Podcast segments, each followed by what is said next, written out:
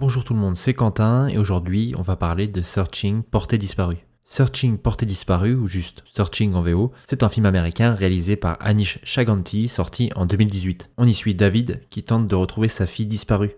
Pour ce faire, il décide de fouiller son ordinateur et ira de découverte en découverte. Si vous aimez les enquêtes policières, les phone footage et les réseaux sociaux, ce film est fait pour vous. Le film a la particularité d'être un dérivé de phone footage puisqu'il nous est montré à travers différentes interfaces que l'on utilise quotidiennement, écran d'ordi, smartphone, FaceTime, etc.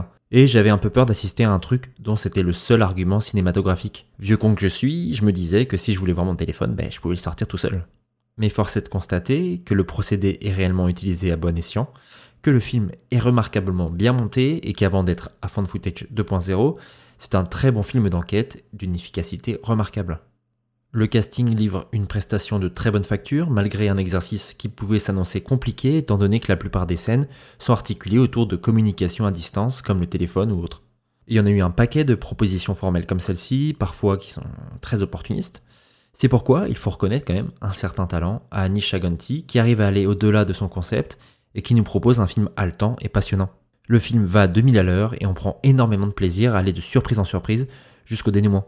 Searching, c'est aussi le portrait d'une époque marquée par la puissance des réseaux sociaux, qui ont cette capacité à rassembler, mais aussi à isoler.